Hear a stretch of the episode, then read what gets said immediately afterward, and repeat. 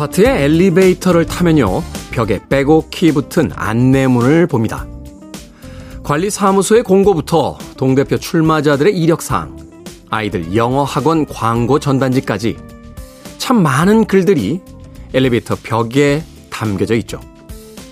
재미있는 것은 그 글들을 그리 정성껏 읽거나 이해하려 하지 않는다는 겁니다. 너무 많은 내용들이 담겨져 있어 오히려 읽는 것을 방해하기 때문이죠. 누군가의 잔소리, 읽기에 버거운 두꺼운 참고서, 한없이 내려가는 보험사의 약관, 쓰여졌지만 읽지 않는 것들을 떠올려 보며 간결하고 간단한 삶에 대해 다시 한번 생각해 봅니다. 9월 24일 토요일 김태현의 프리웨이 시작합니다.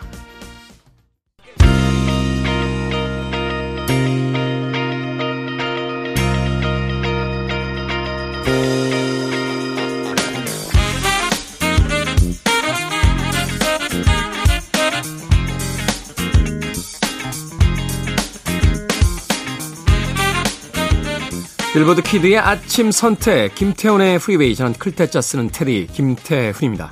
오늘 첫 곡은 1976년도 빌보드 핫백 차트 이번 주 1위에 올라있던 와일드 체리의 Play That Funky Music으로 시작했습니다. 자 9월 24일 토요일입니다.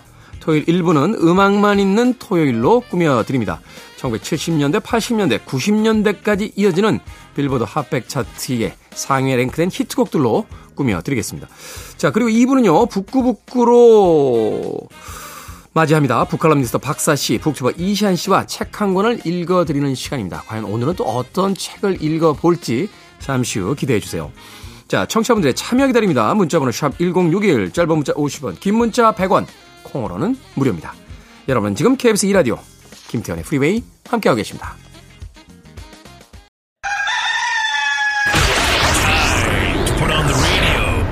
김태훈의 프리웨이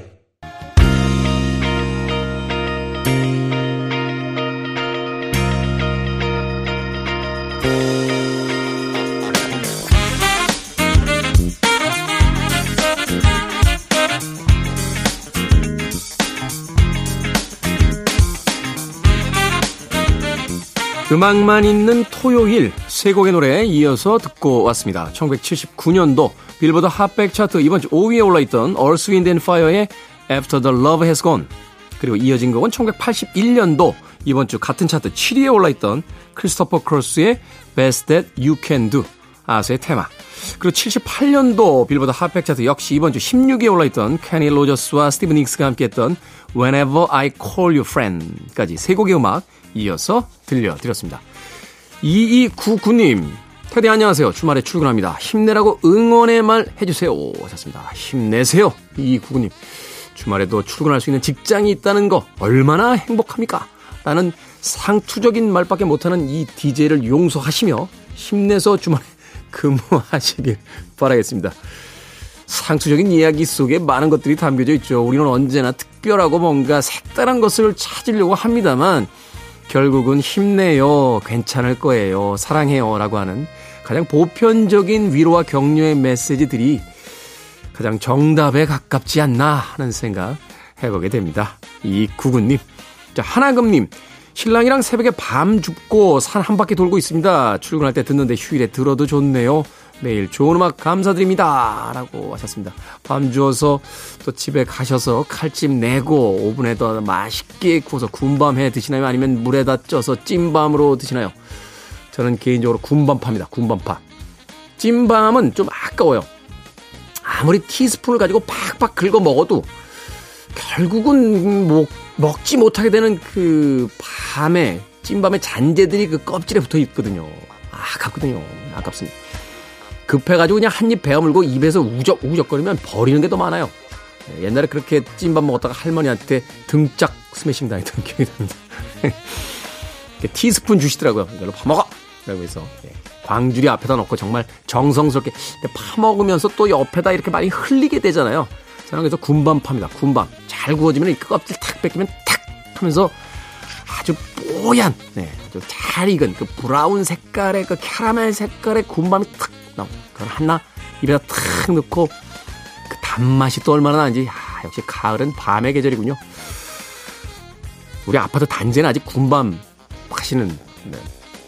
아저씨 안 나오셨던데 예, 방송 듣고 계시면 좀 서둘러 주십시오. 네, 벌써 군밤이 먹고 싶습니다. 하나금님. 3062님, 요즘은 점점 게을러지고 피곤함을 자주 느낍니다. 아침, 저녁으로 부는 바람이 시원해서 운동하기 좋은데 몸의 움직임이 전과 같지 않습니다. 테디, 운동 열심히 하신다고 하셨는데 좋습니다. 라고 하셨는데 마음만 열심입니다. 마음만 열심히. 지난주에 운동을 좀 과하게 했어요. 컨디션이 어쩐지 좋다 해서 과, 과하게 아직 괜찮은데? 그래서 과하게 했다가 이번 주 내내 허리가 아파가지고요. 지금 이게 빨리 안 풀리네요. 네. 운동을 하고 나면요, 그 기분 좋은 근육통이라는 게 있습니다. 네, 하체 운동 하고 나면 아침에 일어났을 때 이 허벅지 뒤쪽하고 엉덩이 쪽이 뻐근하게 땡기는 그 근육통이 있거든요. 그 근육통은 사실은 통증이긴 한데 기분이 좋아요. 아, 운동이 잘 됐구나. 이 통증만큼 몸이 더 건강해지겠구나. 하는 생각이 드는데, 무리해서 한 날은 기분이 안 좋은 뻐근함이 있습니다. 예, 제 지금 허리가 그래요. 예. 제가 어쩌다가 허리 얘기를 하는 나이가 됐을까요? 갑자기 또 눈물이 확 쏟아지네요. 음악 듣습니다. 1970년으로 갑니다. 빌보드 핫백 차트 이번 주 13위에 올라있던 프리의 All Right Now 그리고 72년도 역시 같은 차트 이번 주 9위에 올라있던 라즈베리스의 Go All The Way까지 두 곡의 음악 이어서 듣습니다.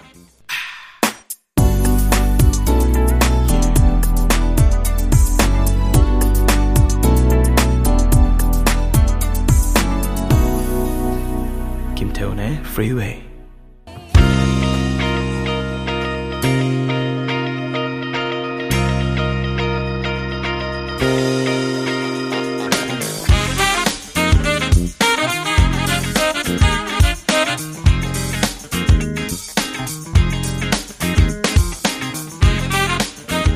빌보드 키드의 아침 선택 KBS 2라디오 김태훈의 프리웨이 음악만 있는 토요일 함께하고 계십니다.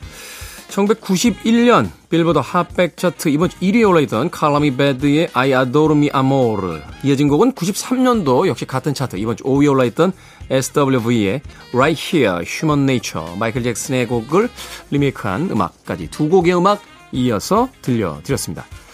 안정환님, 집에 3살 된 강아지 키우고 있습니다. 저만 보면 처음 보는 사람처럼 매일 짖어요. 사실 제가 밥 주고, 패드 치우고, 응가도 치우고, 목욕까지 다 해주는데 왜 그러는지 완전 섭섭합니다. 강아지들이 안 돼요. 집안에서 서열이 어떻게 되는지. 안정환님을 이렇게 봤을 때, 예, 자기보다 높다고 생각 안 하는 겁니다. 네. 막 쾅쾅 짖는 건 빨리 배변 패드를 치우라고 빨리 밥을 달라고 하는 겁니다. 대부분 이제 집에서 서열 정할 때요. 아내분이 1위, 아이들이 2위, 강아지가 3위, 그리고 4위가 나. 뭐 이렇게 이렇게 서열을 매기시더라고요. 한번 보여주세요. 누가 더 위인지. 어떻게 보여주냐고요? 거기까지는 모르겠습니다. 네, 거기까지는 모르겠어요. 한정환님, 섭섭하시겠다. 1231님, 굿모닝입니다. 와이프가 사은품으로 받은 보석함을 준다기에 나의 보석 당신을 넣기에는 너무 작아. 라고 하니까 와이프가 아무 말이 없습니다. 왜 말이 없는지 테디님이 해석을 좀 해주세요. 와이프가 사은품으로 받은 보석함을 준다고 한 건 그 안에다 뭘 채워서 돌려달라는 이야기인데 무슨 쌍팔년도에 나왔던 나의 보석은 당신인데 이 보석함에 넣기는 너무 크군. 그러니까 말을 안 하죠. 눈치 없는 남편분님. 이해되셨죠? 네. 그 보석함에 작은, 아주 작은, 아, 보석이라도 네, 마음을 담아서 꼭 진짜일 필요는 없습니다. 그냥 마음, 마음 을 담아서 돌려주시면 아내분에게 다시 미소가 찾아오지 않을까 하는 생각이 드는군요. 음악 듣습니다. 1986년으로 갑니다. 이번 주 빌보드 핫백 차트 4위에 올랐던 곡입니다. 당시에 개봉했던 영화 탑건에 예, 수록이 되면서 참 많은 인기를 얻었죠. 베를린의 Breath Away 그리고 88년도 역시 같은 차트 이번 주 1위에 올라있던 전성기였어요. Guns N' Roses의 Sweet Child of Mine까지 두 곡의 음악 이어드립니다. You're listening to one of the best radio stations around. You're listening to 김태훈의 Freeway. 빌보드 키드의 아침 선택 KBS 2 라디오 김태훈의 프리웨이 함께하고 계십니다. 1부 끝곡은 1994년도 빌보드 핫백 차트 이번 주 6위에 올라있던 루더 반드로스와 머라이 캐리의 Endless Love 듣습니다. 저는 잠시 후 2부에서 뵙겠습니다.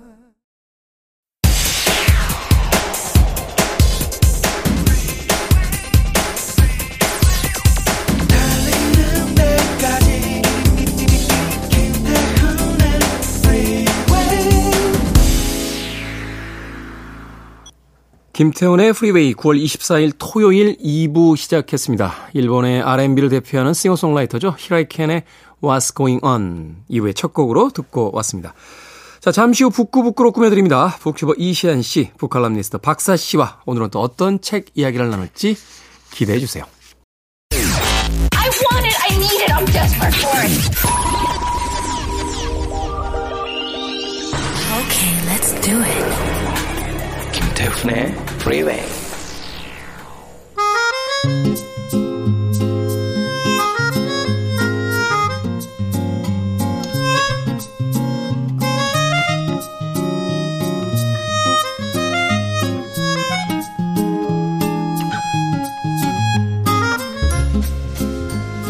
단위 시간당 가장 많은 음절을 쏟아내는 시간입니다. 북구북구 속사포 게스트들 북튜버 이시안 씨, 북칼럼니스트 박사 씨와 함께합니다. 안녕하세요. 네, 안녕하세요. 안녕하세요. 반갑습니다. 아, 우리 좀 천천히 어, 말해야 될까 천천히 말하는 연습을 아니, 하고 있습니다. 출연료도 올려주지 않아요. 말을 계속 이렇게 하는데. 천천히 말하지만 동시에 말하고 있기 때문에 가장 단위 시간당 음절이 많이 쏟아집니다. 자, 오늘 읽어볼 책 마스이의 마사시의 데뷔작입니다. 여름은 올해 그곳에 남아라는 작품인데 이 작품 등장과 함께 이 마스이의 마사시는 좀 늦게 데뷔를 했는데 사실 일본에선 대단했어요. 뭐 소설상을 다 휩쓸면서 하루쿠 그 이후에 뭐 최고의 어떤 작가다 뭐 하는 이야기까지 등장을 했던 그런 작가인데 먼저 작가에 대한 소개부터 이시안 씨께서 좀 해주시죠. 네, 이게 제가 한국 사이트들을 이제 좀 봐도 별로 그 소개가 그 출판사에서 이걸 위해서 한 그 작가 소개 있잖아요. 그거밖에 없어가지고 일본 사이트까지 들어가서 다 봤습니다. 오. 별게 없더라고요. 한국 그 출판사의 작가 소개는 뭐 어마어마했어요. 뭐 가바타 야스나리에 네. 뭐 오야 겐자브로에 뭐 뭐 다 나왔어요. 한 끼까지 총동원해서 작가를 설명했더라고요. 네, 그래서 제가 큰 기대를 걸고 뒤져봤는데 아 약간 일본은 그렇게까지는 아니지 않나 하는 네, 그냥 사이트의 느낌들 그는 그랬었는데요. 이게 본명은 마치야 히토유키입니다. 마치야 히토유키. 네. 이 사람이 소설가긴 한데요. 그런데 원래는 편집자 출신이에요. 그리고 그 다니던 출판사를 이제 그만두고 뭐 초빙 교수 이런 걸 좀 하다가 네. 지금은 소설을 쓰면서 주식회사 츠루와 하나의 이사로 있습니다. 특이하네요. 특이하네요. 츠루와 하나 이런 거 한국 사이트에 안 나오거든요. 이게 음. 보니까 조그만 출판사예요. 조그만 음. 출판사를 그러니까 친구 셋이 같이 하고 있는데 이분이 이제 편집 책임자로 일하고 있는데 그 출판사의 모토가 느긋한 페이스로 잡지와 책을 만드는 작은 출판사입니다. 이렇게 소개가 돼 있어서 약간 이분 성향을 알 수 있을 것 같아요. 생각해 보니까 그렇게 특이하진 않네요. 저도 KBS에서 DJ 하는데 바이오 회사의 사회 이사 하고 있어요. 제가 더 특이하네요. 오, 그러네요. 투자 분야였어. 네. 몰랐어요. 근데 이분이 음, 실제로는 그런 문학 활동은 좀 예전부터 하신 것 같아요. 1979년에 와세대 대학 제1문학부 재학 중에 밤의 나무로 문학계 신인 작가상을 받으면서 음. 이게 그 등단을 하거든요.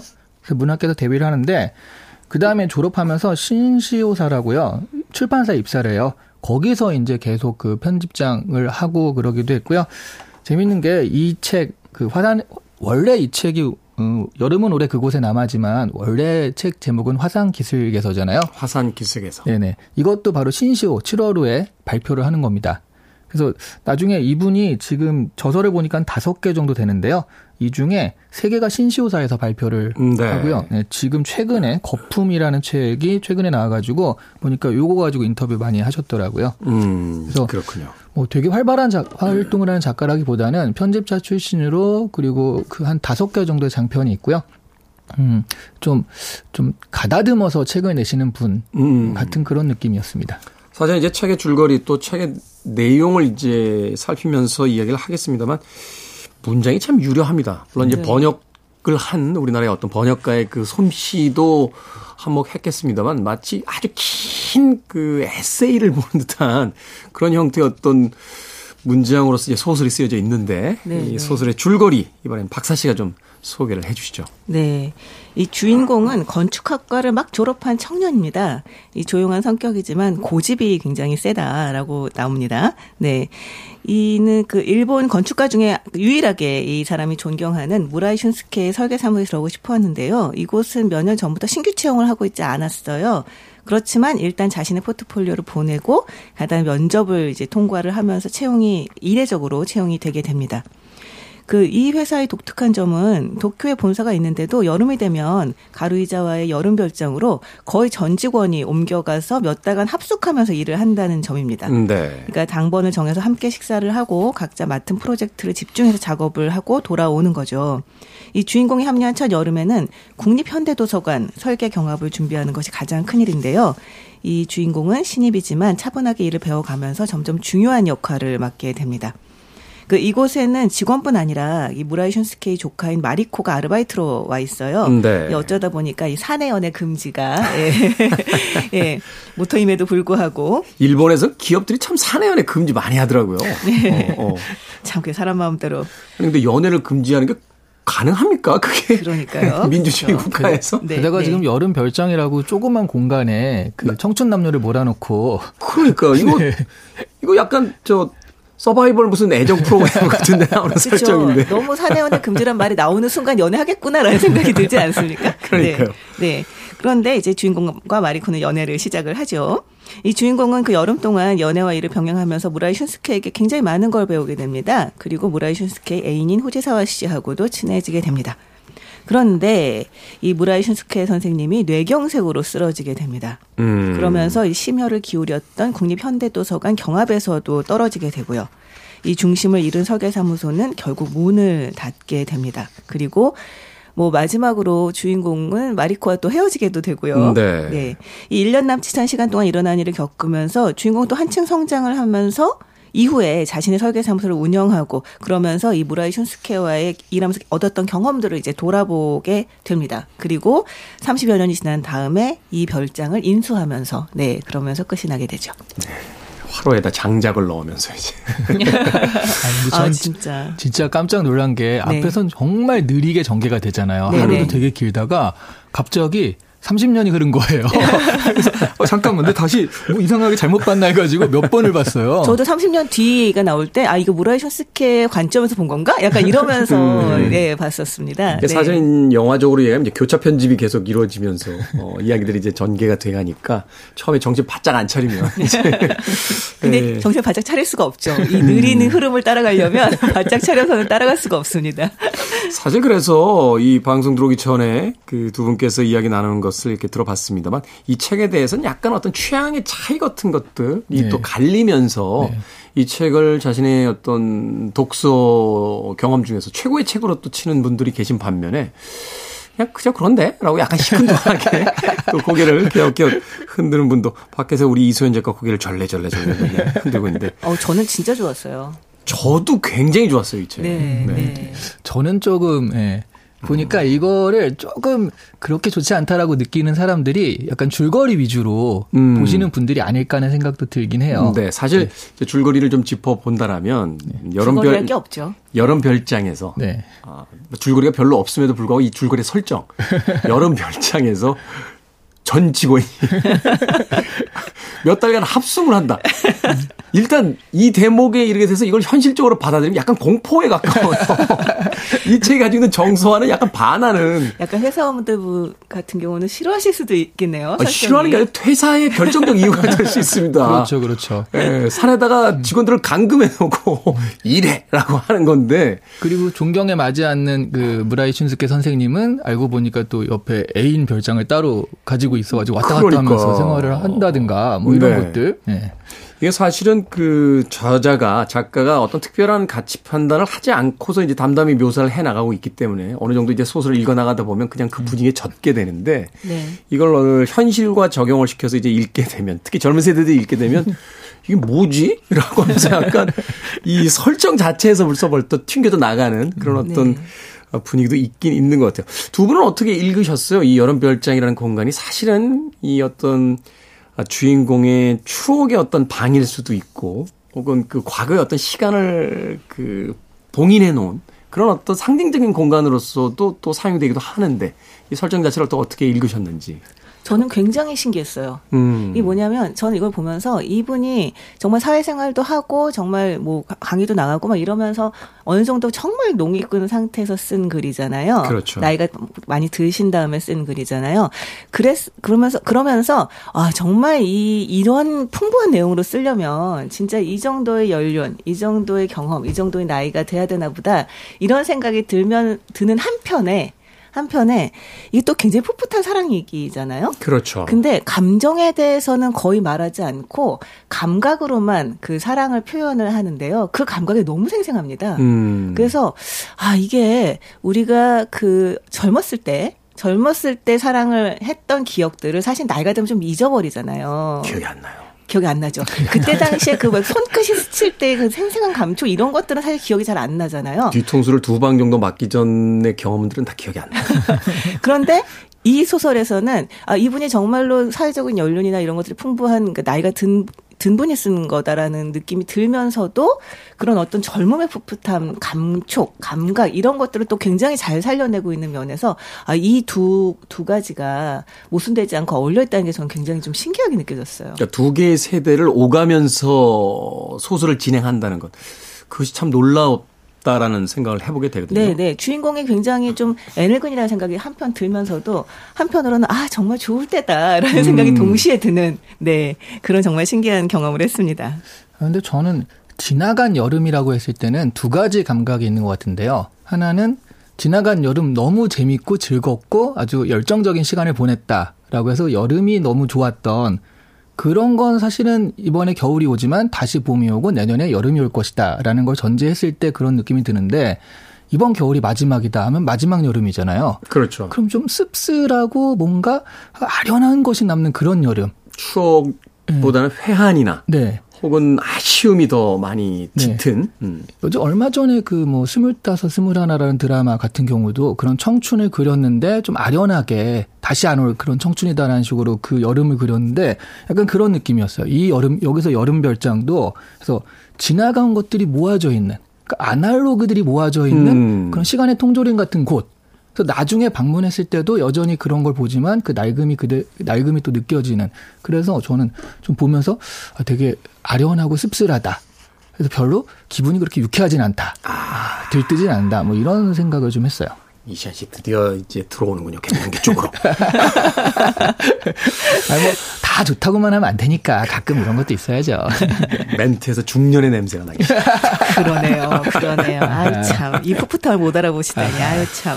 제가 흔히 이제 인용하는 이야기가 있어요. 그 로큰롤이란 무엇입니까라는 질문에 클래시라고 하는 밴드 그 조 스트러머라는 유명한 멤버가 결국은 살아 있어서 참 좋다라는 것이다. 라고 이야기를 했었는데 그래서 락 음악을 들을 때 10대나 20대는 펄쩍펄쩍 뛰고 살아있는 것만으로도 좋아서 30대쯤 되면 좀 생각이 있어서 가끔 뛰고 40대는 짝다리 짚고 있다가 50대는 아예 공연장에 오지 않는다는 이야기를 하게 되는데 아마 생애 감각이 어떠냐에 따라서 이 책을 읽어내는 방식도 좀 다를 것 같아요. 네. 사실은 이것이 그 30여 년 전의 여름을 이야기하고 있는 거잖아요. 현재 시점에서 이제 보게 된다라면. 네. 그렇다면 당시로서의 어떤 분위기들. 사실 이제 그 과거를 소환하는 이야기는 두 가지라고 하죠. 어, 지금이 힘들다. 그래서 과거가 좋았지라고 하는 것과 저 힘든 역경을 다 이겨내고 우리가 여기까지 왔어. 라고 하는 지금의 자부심. 이 두 가지로서 이제 과거를 소환하는 방식이 있는데 이 책은 바로 그 전자가 아닌가. 아, 현재의 어떤 아쉬움들을 과거의 추억 속에서 위로받고 있는 게 아닌가 하는 또 생각도 해보게 됐습니다. 음악 한 곡 듣고 와서 이야기 나누도록 하겠습니다. 벌써 음악을 들어야 될 시간으로부터 5분 이상이 지났어요. 말을 너무 많이 해서. 지나간 여름날 별장의 작업실에 대한 이야기를 떠올리며 이 곡 선곡했습니다. 아바의 Our Last Summer. 빌보드 키드의 아침 선택, KBS 2라디오 김태훈의 프리웨이, 북구북구 박사씨, 이시한 씨와 함께하고 있습니다. 마쓰이에 마사시의 여름은 올해 그곳에 남아 읽어보고 있습니다. 자, 그런데 이 책을, 어, 풍요롭게 하는 것 중에 하나가 앞서 이야기하신 것처럼 줄거리라고 할 수 있는 여러 가지 사건들은 그렇게 크게 등장하지 않는데, 건축에 대한 어떤 철학을 이야기하면서 네. 이제 저자가 등장인물들의 입을 빌어서 개입하는 장면들이 굉장히 많아요. 그 대사들 어떻게 또 읽으셨는지. 어, 일단 건축은 정말로 그런 느낌이에요. 그러니까 인문과 공학이 만난 느낌? 음. 그러니까 공학적인 것들을 실행을 하는데 그런 것들을 그냥 하는 게 아니라 어떤 인문적인 그 해석, 그 자신이 바라보는 관점 이런 걸 통해서 자연에 구현하는 거잖아요. 그렇죠. 그래서 예전에 대표적인 인물로 이상, 이상. 옛날에 이상 같은 경우도 건축가였고 그런데 이 대부분 제가 보기에는 좋은 건축가라고 묘사되는 사람들 여기도 무라이 슌스케도 그렇지만 그런 사람들의 건축은 자연과 하나 되는 건축인 것 같아요. 음. 그래서 공간에서 이 건축물을 딱 세워가지고 존재감을 딱 과시하면서 내가 여기 서 있다가 아니라 얼핏 보면 어 저게 자연인가 뭔가 잘 모를 정도의 네. 자연과 동화된 그런 건축 들 같은 경우인데 여기 반대되는 인물이 나오잖아요. 그렇죠. 그 사람은 나는 건축이다라고 그런 식으로 과시하는 건축을 한다라고 하는데 여기서는 바로 그런 그러니까 좀 같이 동화되는 그런 것들을 하기 때문에 여기 주인공도 사실은 그렇게 튀는 인물이 아니잖아요. 음. 그래서 주인공의 어떤 성격과 이런 것과도 좀 잘 맞아서 그런 그래서 이 무라이신스키가 주인공을 좀 마음에 들어 하지 않았나 하는 생각도 들고 건축도 이제 그런 식으로 묘사가 돼 가지고 아 뭐 그뭐 그 뭐 자연과 하나 되는 건축이 역시 좋은 거구나. 뭐 이런 식의 생각을 했습니다. 참 그 일본의 어떤 소설 속의 등장 인물들 보면 사실 특이한 인물들도 많습니다만 현대 일본인들 많이 닮은 캐릭터들이 있잖아요. 특히 이제 네. 무라카미 하루키의 소설 같은 거 보면 주인공들이 다 그냥 어디선가 지하철역에서 본 듯한 그런 분들이잖아요. 네? 너무 그런, 평범해서 그런데 여자한테 인기가 있어. 그렇죠. 말이 안 돼요, 사실. 그리고 일본 브랜드의 그 어떤 옷들처럼 네. 자연스럽긴 하지만 뭐 입고 있으면 별로 티가 안 나는 뭐 이런 어떤 그런 분위기 속에서 묘사가 되는데. 그래서 방금 네. 그 얘기하셨잖아요. 무라카미 하루키에서 저는 상실의 시대에 또 다른 판을 보는 것 같은 느낌도 좀 있었거든요. 음, 주인공이 겹치는 듯한 네, 그런 네. 느낌도 있었다. 약간 그런 느낌도 있을 수 있겠네요. 근데 저 같은 경우는 말씀하신 거랑 같은 얘기일 수도 있고 다른 얘기일 수도 있는데요. 자연에 굉장히 동화되어서 정말 눈에 띄는 듯 띄지 않는 듯한 면도 굉장히 중요하지만 인간과 정말 가까이 그러니까 건축이라고 하는 것이 사실 사람이 사는 공간이잖아요. 그렇죠. 이것을 이 역에 나오는 이 선생님들은 진짜 한시도 있지 않는다라는 생각이 있지 않는다. 들어요. 네. 이 무라이 순숙해 선생님도 건축은 예술이 아니야. 현실 그 자체지라고 이야기를 하는데요. 여기 그 앞부분에서도 그렇고 이제 계속 이제 그 직원도 그렇고 선생님도 그렇고 건축에 대해서 이 사람한테 얘기하는 장면이 나옵니다. 이런 식으로 얘기를 해요. 이 침실을 설계할 때 기준을 이제 선생님이 얘기를 하면서 네. 침실은 너무 넓지 않은 쪽이 마음을 가라앉히고 숙면을 도와 천장도 높지 않은 편이 좋아 천장까지의 공간이 너무 넓으면 유령이 떠돌 여지가 생기거든. 저도 그 문장에서 빵 터졌어요. 그렇죠. 네. 침대와 벽 사이는 말이야 한밤에 잠이 깨서 화장실에 갈 때 한 손을 가볍게 내밀면 바로 닿을 만한 거리가 좋아 캄캄해도 벽을 따라 문까지 갈 수 있고 말이지 이런 식으로 음. 얘기를 합니다.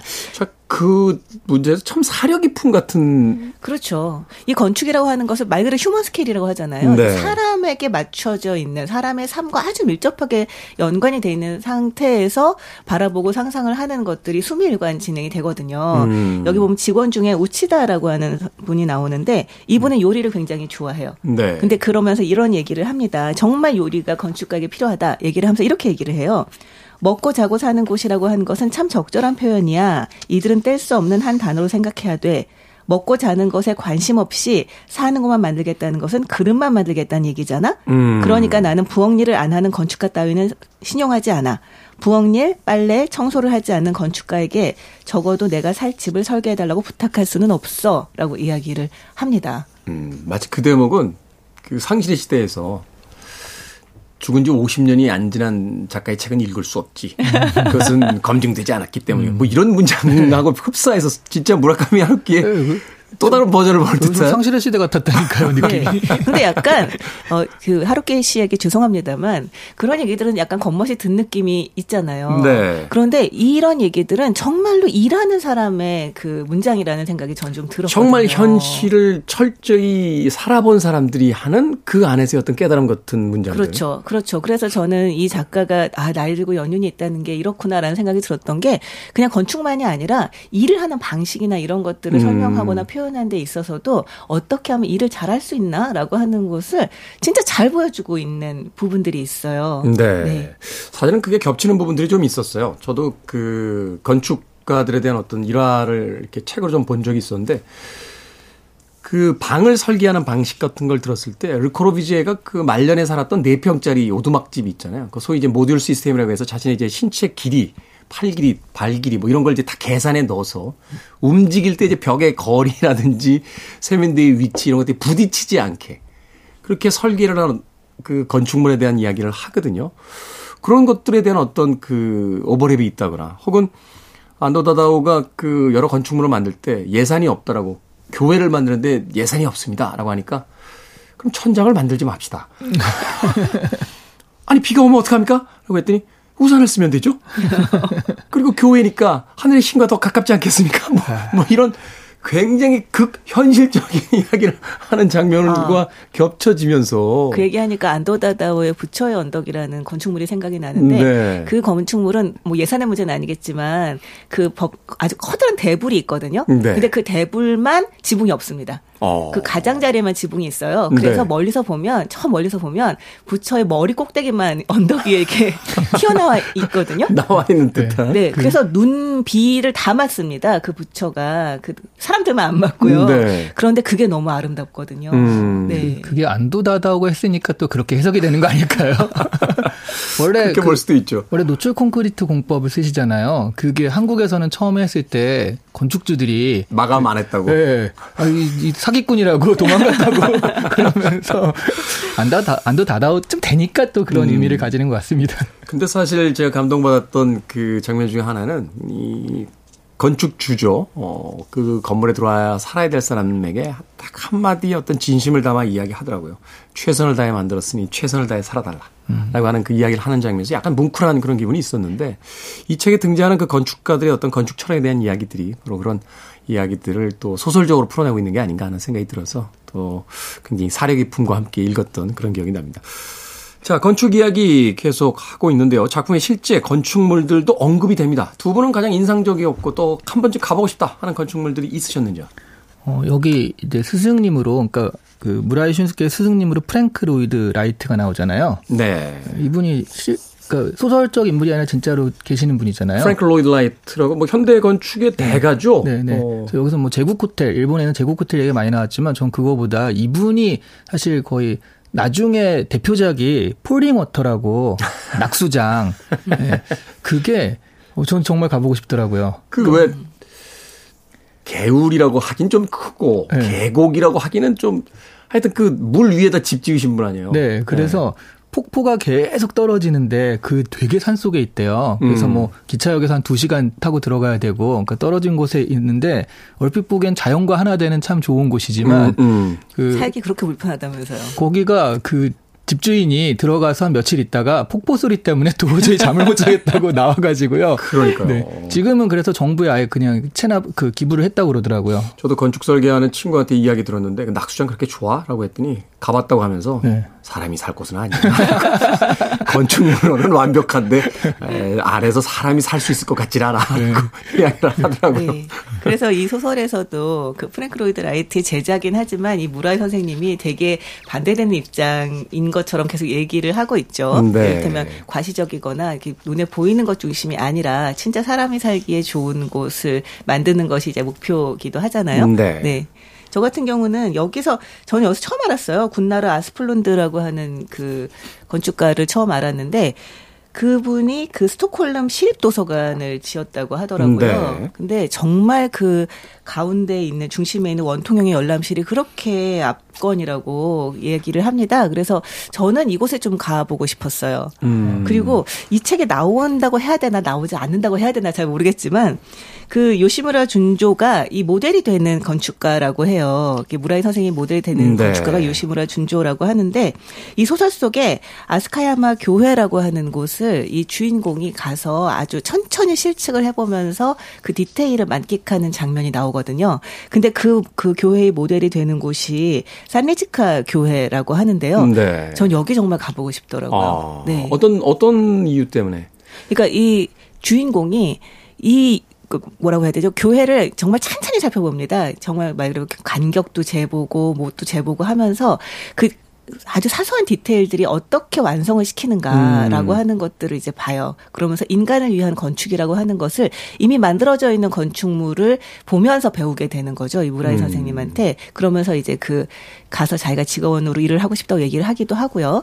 그래서 정말 우리가 어떤 건축물을 봤을 때, 아, 멋, 멋지다, 압도적이다. 뭐, 아까 제가 붓다 연독도 얘기했었지만 그런 것만이 아니라 아, 어떻게 하면은 인간이 여기서 눈치채지 못하게. 네. 그럼에도 불구하고 편안하게 살 수 있게 할 수 있을까를 고민한 흔적이 남아 있는 곳이라는 측면에서 저는 꼭 보고 싶더라고요. 아주 잘 맞춰진 옷을 입으면 음, 이렇게 손을 들어서 어떤 행동을 할 때도 이 옆구리가 당, 당기거나 혹은 이 소매가 이렇게 사람의 팔을 채는 듯한 느낌이 없이 아주 편하게 이제 움직이게 되잖아요. 그렇죠. 근데 사실 이제 기성복이라고 하는 물론 기성복들도 잘 나옵니다만 어떤 옷들을 입게 되면 내 체형에 잘 맞질 않아서 움직일 때 불편함을 느끼거나 내가 옷을 입고 있구나 이런 걸 이제 감각하게 되는 순간 같은 게 있는데 바로 그런 어떤 의미를 띤 건축물이었다는 거죠. 네, 사실은 네, 네. 아주 사소한 건 눈에 잘 보이지 않지만 그것을 찬찬히 살펴보면 이중으로 꿰매어져 있는 박음질이라든지 그 사람의 어떤 체형을 고려해서 조금 더 품을 넉넉하게 했다든지 이런 것들을 통해서 만든 사람의 어떤 섬세함을 이제 이해하게 되는데 그런 건축물이 이제 바로 그 교회에 존재하고 있기 때문에 그곳을 한번 가보고 싶으셨다. 네, 소설의 음. 설명에 따르면 그렇습니다. 네. 네. 저는 저 교회 얘기를 보면서 약간 다른 다른 면을 봤거든요. 네. 그게 그 회사가 어쨌든 나중에 보니까 뭐 국립현대미술관 그것도 했지만 어쨌든 몇 년간의 채용이 없다가 갑자기 채우게 됐잖아요.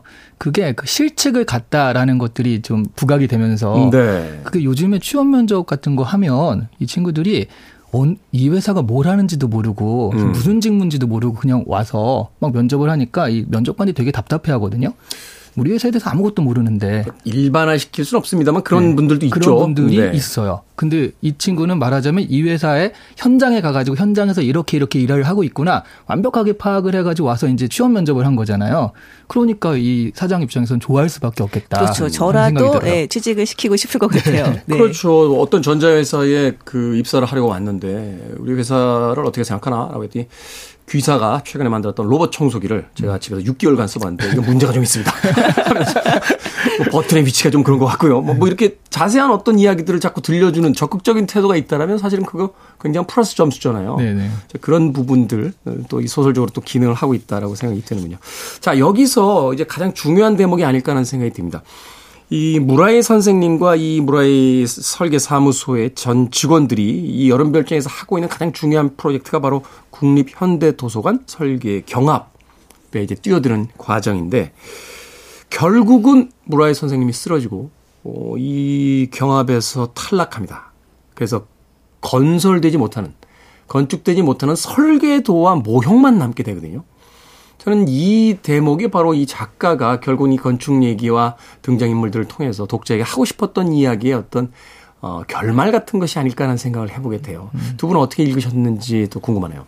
저는 그래서 이 부분이 씁쓸한 여름의 대표가 아닐까. 음. 그러니까 이것이 완성돼가지고 되게 해피엔딩으로 끝났다면 사실은 이게 여운도 남지 않고 아주 열정적으로 우리가 작업해서 성공한 여름이었다. 로 끝났을 텐데 그렇지 않고 그냥 지나간 여름으로 그 여름에 열정을 다했지만 어떤 뭐 여기서 얘기하는 그런 성과 없이 싹 끝났는데 그리고 또 무라이 선생님은 그것을 그 계기는 아니지만 그것 때문에 결국 나중에 돌아가시기까지 하고 그런 모습들이 되게 씁쓸하게 계속 남아 있는 것은 아닐까 하는 것과 그렇기 때문에 이 주인공이 계속적으로 건축을 하면서 나름의 일가를 이루는 음. 그러니까 이 완성하지 못한 이런 것들이 계속 자기가 결국 완성하고 싶다 라든가 그런 것들이 남아가지고 나중에 보면 그 어쨌든 이 사람도 건축 사무소를 해가지고 나름의 일가를 이루잖아요. 이런 것들의 또 다른 동력이 되지 않았을까 하는 생각도 들어요. 선생님의 못다 이룬 유산이 결국 나의 어떤 미래의 유산이 돼주는 네. 그런 어떤 계기가 되기도 한 것 같다. 네. 저 같은 경우는 이, 그러니까 이 여름 내내 사실은 이 작업을 하면서 이 주인공이 굉장히 많이 배우거든요. 많이 배우고 마지막에 이 설계도를 만들었을 때 아 더 이상 어떻게 할 수 없는 건 훌륭하다라고 이제 그 직원들이 다 감탄을 합니다. 그리고 경합이 떨어진 이유가 사실은 설계가 나빠서가 아니라 그 무라이 선생님이 쓰러졌기 때문에 잖아요. 그러니까 네. 외, 그 설계 외적인 이유인 거죠. 근데 이 그 주인공 같은 경우는 여기서 어떤 안 됐다는 것에 대해서 개탄이나 회한을 느끼지 않는다라고 이야기를 해요. 그러니까 건축물이라고 하는 거는 설계도 모형만으로 완성될 수 없고 사실은 준공을 해야 어 비로소 생명이 부여된다라고 네. 하는 것을 굉장히 뼈저리게 느꼈던 거죠. 그리고 이 이 그러 그럼에도 불구하고 이 작업 자체는 굉장히 아름다웠던 작업으로 기억을 하고 있고요. 저는 오히려 이걸 보면서 이것의 대척점에 있는 건물이 무엇일까? 이것이 바로 여름별장이 아닐까라는 음. 생각을 했어요. 왜냐하면 이 여름별장은 굉장히 자그마하게 처음엔 지어집니다. 그런데 필요에 따라 계속 계속 증축이 되죠. 네. 그래서 현재의 모양이 됐고요. 그리고 오랜 세월을 거치면서 지금의 어떤 그 생명을 모습을. 갖게 네. 되는 거죠. 그래서 건축물은 만들어지고 사람이 살아야지 비로소 통해서 생명을 갖게 되는 것이다라고 하는 것을 오히려 이 설계도 비교해서 더 뼈저리게 이, 이 주인공이 느끼고 있는 게 아닌가 저는 그런 생각이 들었어요. 그렇군요. 저는 이렇게 생각이 됐어요. 어, 건축에 대한 그 선생님의 지론이 나오죠. 건축은 예술이 아니야 현실이야. 결국 이 건축물이라는 건 우리의 인생에 대한 어떤 축소판이 아닐까. 우리가 최선을 다한 어떤 결과가 결국 해피엔딩으로만 끝나지 않는다는 것. 그 씁쓸함과 하지만 아쉬움, 하지만 그럼에도 불구하고 우리는 계속 살아가야 한다. 하는 것들을 이 여름 별장에서 네. 실패한 프로젝트를 통해서 또 우리에게 알려주고 있는 게 아닌가 저는 또 그런 생각이 들더라고요. 그래서 이 제목이 여름은 올해 그곳에 남아. 지금 말씀하신 게 이 한마디 구절에 들어있잖아요. 제목이 정말 최고예요. 한국에서 네. 이 제목 붙인 출판사 직원은 반드시 승진시켜 주셔야 됩니다. 그러니까요. 언제 화상기술께서 뭐 아무것도 없잖아요, 이거. 음악 듣고 와서 마무리 짓도록 하겠습니다. 아, 소설의 섬세한 묘사가 음악적으로 표현한다면 이렇지 않을까요? 바로 여름별장의 분위기가 이곳과 같지 않을까 하는 생각 해봤습니다. 미니 리파튼의 Loving You 듣습니다.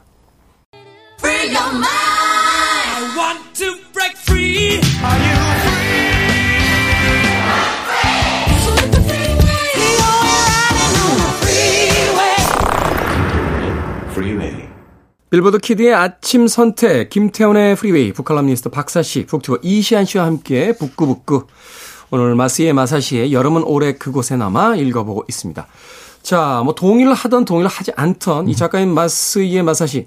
데뷔작을 통해서 요미우리 문학상을 받으면서 일본 문단의 이제 스타로 떠올랐습니다. 이렇게 폭발적인 반응을 얻었던 이유, 또 문단의 어떤 데뷔작으로서 큰 상을 받았던 이유. 그 이유만큼은 분명히 있을 것 같아요. 현대 어떤 일본이 가지고 있는 분위기라든지 혹은 이 책이 전해준 어떤 메시지나 또는 만듦새라든지 이런 것들이 있었기 때문에 사실은 이런 어떤 성과를 거둔 게 아닌가 하는 생각이 드는데. 네.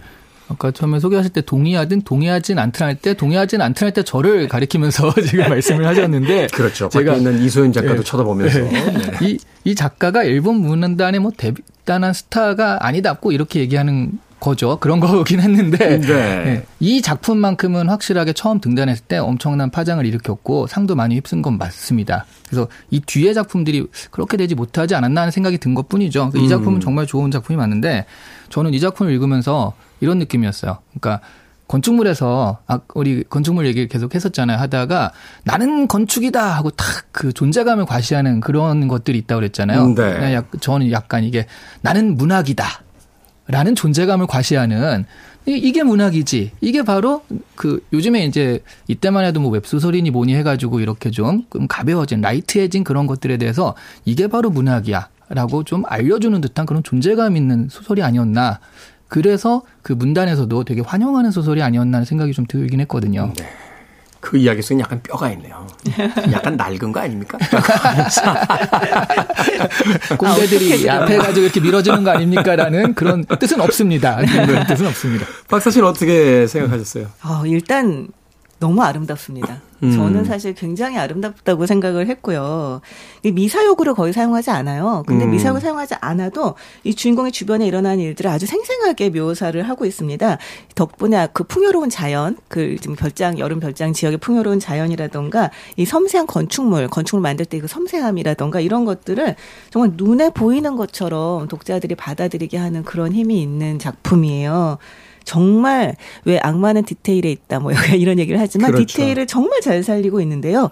그게 좀 지루하지가 않고 저의 경우는 그랬습니다. 지루하다는 분도 계셨으니까 뭐라고 말할 수는 없습니다만 음. 저는 정말 지루하지 않고 주인공과 함께 그 자리에서 실시간으로 그 여름을 함께 보내고 있는 듯한 그런 느낌을 받았어요. 네. 그래서 아 이게 왜 그렇게 사람들한테 열광적인 반응을 불러일으켰는지 알겠다. 저는 사실은 그런 마음이었습니다. 네. 음. 스티븐 손드하임이라는 그 감독의 음악 감독의 가장 유명한 뮤지컬 넘버가 있어요. Into the Woods라고 숲으로. 라고 하는 그런 뮤지컬이 있는데 이 책이 마치 그런 기분이었습니다. 같이 숲으로라고 자 30여 년 전에 그 숲속 여름 별장으로 같이 들어가 보죠. 라고 하는 어떤 친절한 사려 깊은 제안이 아니었나 하는 생각이 들어서 저도 사실 이 책 읽으면서 굉장히 행복했던 그런 기억이 납니다. 자, 이시안 씨와는 다른 편. 박사 씨와는 같은 편으로 됐습니다. 자, 한 줄. 우리, 작가님도 녹, 녹음에 참여를 시켜서 같이 얘기를 해야지. 밖에 있는 분은 열외. 두 분의 한 줄 추천사 네. 마무리하도록 하겠습니다. 저는 이 빗방울 떨어지는 그런 날에 폭 좁은 창가에서 뭐 예가체프라든가 그 남미 어떤 나라 이름이 들어있는 커피 한 잔을 딱 앞에 놓고 책 읽기를 즐기는 분이시라면 상당히 좋을 것 같다. 라고 추천을 드립니다. 네. 이디오, 전가요? 이디오, 피아 예가 체프까지 등장했습니다. 박사 씨의 한 줄 추천사. 네. 이 여행 간 지 오래돼서 일상이 지루할 때 이곳과는 다른 아주 풍요로운 풍경 속으로 풍덩 빠지는 경험을 하게 해줍니다. 네. 네 멋지군요. 자, 북구북구 마스의 마사시의 여러분 올해 그곳에 남아 읽어봤습니다. 다음 주에는 주제 사람하고의 소위 이제 마술적 리얼리즘이라고 하는 죽음의 중지 읽어보도록 하겠습니다. 우리에게는 눈먼 자들의 도시로 알려진 작가인데 에, 그의 죽음의 중지라는 책은 어떤 내용을 담고 있는지 북튜버 이시한 씨, 북칼럼니스트 박사 씨와 다시 한번 다음 주 기대해 주시길 부탁드립니다. 다음 주에 뵙겠습니다. 고맙습니다. 네, 네 감사합니다. 고맙습니다. 음악 한 곡 듣습니다. 건축에 대한 이야기를 하다 보니까 이 곡이 떠올랐습니다. 크로스비 스틸스, 내쉬 앤 영, Our House 듣습니다.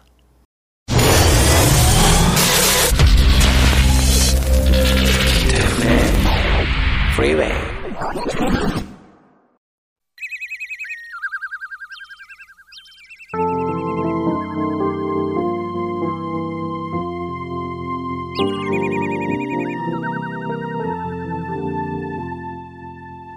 KBS 2라디오 김태훈의 프리웨이 오늘 방송 여기까지입니다.